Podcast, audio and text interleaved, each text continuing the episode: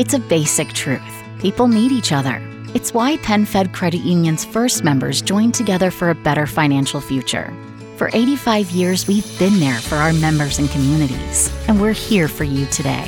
We can help you bridge a financial gap, save wisely, and make confident decisions with your money. We know we are always stronger and better together. That's why we hope you'll join us. Membership is open to everyone. Apply today at penfed.org, insured by NCUA. The guy on the phone for a second date today met the girl that he wants to call at every horny bachelor's favorite hunting ground Uh-oh. a wedding.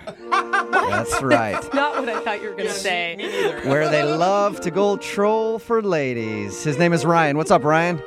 Hey, how's it going, guys? What's up, you horny bachelor?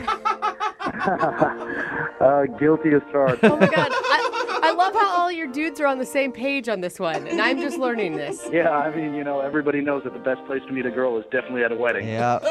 So tell us about the girl that you want to call today and when did you pounce during the wedding? Uh, well, her name is Rose. We were both in the party, so she was one of the bridesmaids. I was a groomsman. She caught my eye, so you know, we walked down the aisle together, so we had a lot of time to chit chat. Oh, was she actually the person that you were paired up with? It was, yeah. So we were oh, in arm. We man. had to stand there waiting and all that. Oh. That's Good like for you. destiny. Yeah. Wow. I mean, the reason why is because we were the only two single people, so they put us Oh. together. Oh. that So it makes was- sense. It was less fate and them Yeah. being like, well, you two losers don't have anybody. You can walk down the aisle together. Yeah, so we had a few drinks at the reception. Everybody was getting loose. Everybody was dancing. I was joking around, and you know, I thought she was cute. I was going to ask her out, so it was a wedding. I decided to get down on one knee, Uh-uh. and uh, Nice. No, and, you, uh, no, you, no, you didn't. In the middle of the reception.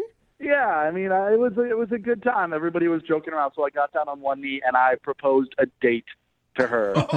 and uh, And did she cry? She didn't cry. I could tell she was a little embarrassed by it, and she's like, "Get up, you idiot!" Like she's got a really cool, dry sense of humor, really sarcastic, which I find that attractive. And I'm assuming she said yes since you're doing a second date now. Yeah, she said yes, so I was stoked about it. It seemed like a good match.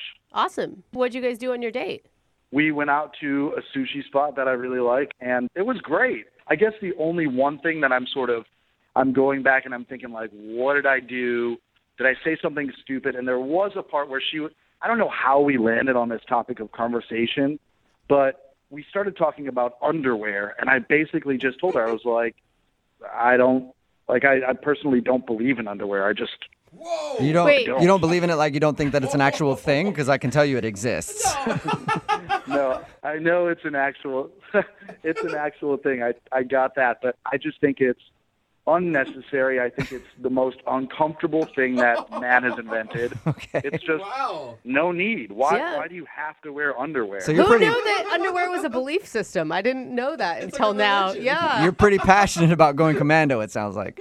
I just don't feel the need to wear underwear. Why am I going to restrict myself? it's not like I'm wearing see-through pants or something. Like, what's the big deal? Okay. so did she take that as like you trying to imply like, hey, lady, take your panties off? That's what I'm sort of wondering and I'm worried about, which is not at all what I was saying. I wasn't trying to be creepy, but now looking back on it, I'm like, I don't know Yeah. if you thought I was like making a comment on my manhood or s- I don't know. I don't know. Yeah, I could see how that could look like you're whispering across the table, like I'm not wearing any. Yeah. Just giving her a tip on what's going Give on. her a wink. Yeah, I could see how that could be a little weird. Did she act strange after that? You know, there was like probably a couple minutes of just sort of awkward, like, okay, now I got to get the conversation back on track. But after that, everything seemed to be cool. You know, that was like three quarters of the way through the date. So I, I would say I would say the last quarter was like was smooth sailing. Okay. Um, How did it all end? well, I walked her out to her car. Again, I was I wanted to be a gentleman, and I, I you know I felt like the vibe was go in for a kiss, and I did, and she sort of backed away, and then she apologized. She said, "I'm so sorry. I feel like my breath smells because we were eating fish. So she obviously sushi. So Oh. she was like, I feel like my breath smells like fish, and I, I, don't feel comfortable kissing you with my breath smelling like this. I said, Oh, I don't mind, because obviously I I had sushi too, and she was like, No, I'm not into that. I'm sorry. Do you feel like Uh, I she legit excuse. thought her breath smelled like fish, or you feel like it was an excuse? I'd like to think that it was legit, but now without hearing from her, I'm like, maybe that was an excuse. Yeah, because if you're both eating the same thing, it doesn't matter. That's what I think. Like I've had onions before, and I've been out on dates with girls who've had onions or garlic or whatever. Like it's always that sort of thing. It's like it doesn't really matter, you know. So have you tried to get a hold of her? Yeah, you know, I dropped her a text later that night, and I said it was it was really great hanging out with you. Let's do it again. And I didn't hear from her that night. Like the next day, the middle of the afternoon, she was like, "Yeah, that was a lot of fun." But then, like, I sent her another text trying to set something up, and I got sort of like a non-committal response, like, "Yeah, maybe so. Um, hit me up later in the week." And did you hit her up after that?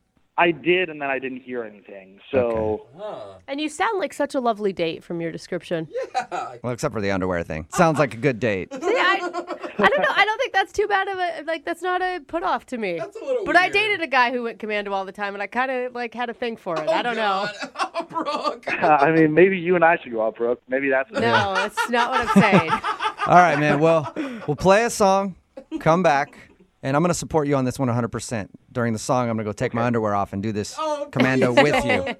All right? We'll play a song, come back, and then find out if you get a second date or if you're going to get ditched. okay. I appreciate that. All right, man. Hang on.